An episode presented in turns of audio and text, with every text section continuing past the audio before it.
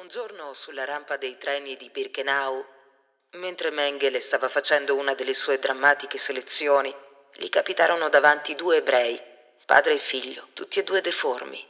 Si vedeva chiaramente che la deformità del padre era stata trasmessa al figlio. A Mengele sembrò di aver trovato l'anello mancante di Darwin. Li fece immediatamente mettere da parte tracciò con un gesso blu su di loro la scritta Fursection e li mandò al crematorio perché li visitassi e redigessi una scheda completa con i loro dati. Arrivarono da me questi due sventurati, padre e figlio. Diedi loro da mangiare. Poco si rendevano conto di dove erano e perché. Mangiarono voracemente poi li visitai annotando con cura le loro patologie e tutti gli elementi descrittivi del caso. Giunse Mengele che li prese con sé e fece morire i due deformi con un'iniezione al cuore. Dopo le autopsie mi chiese come si sarebbe potuto estrarre gli scheletri dei due. Risposi che una tecnica poteva essere la bollitura dei corpi fino alla separazione delle carni dalle ossa.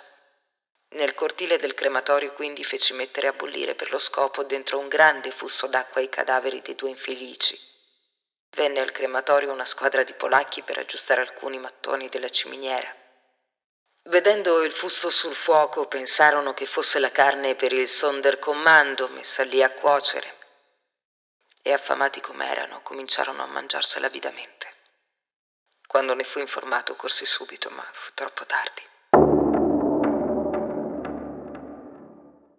I gemelli sono però il vero obiettivo del processo di selezione di Mengele. All'interno del campo lo sanno tutti, i gemelli sono intoccabili, sono proprietà esclusiva di Mengele che ne può disporre come meglio crede. Mengele è affascinato dall'idea di poter isolare determinate caratteristiche fisiche ariane per poterle poi riprodurre in serie attraverso il controllo genetico delle nascite. In tal senso il suo interesse per i gemelli monozigoti, ovvero cloni di se stessi, è senza precedenti. I gemelli, molto spesso bambini di pochi anni, vengono quindi separati dai genitori e condotti in baracche speciali più confortevoli e più pulite. Ad Auschwitz, Mengele capisce di avere un'occasione irripetibile.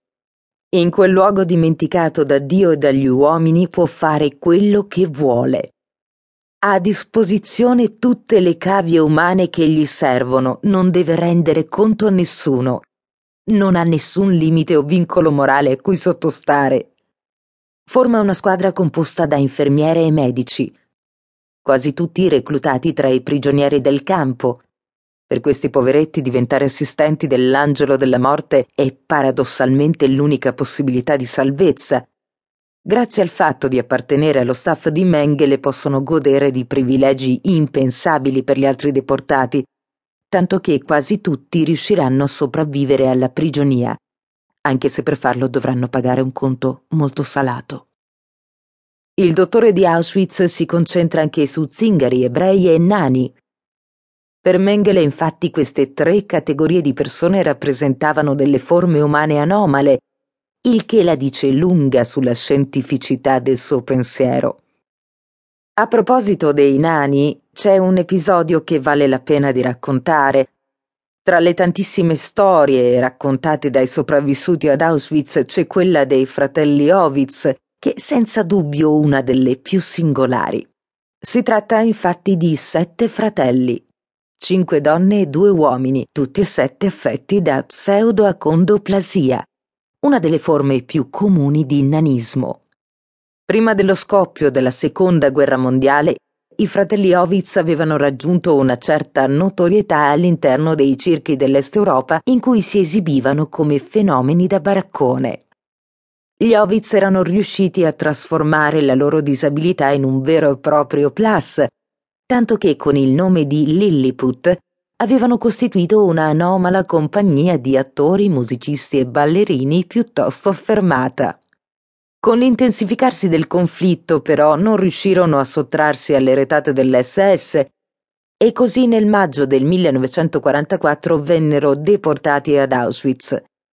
Si racconta che quando un ufficiale nazista li vide scendere dal convoglio che li aveva portati nel campo di concentramento polacco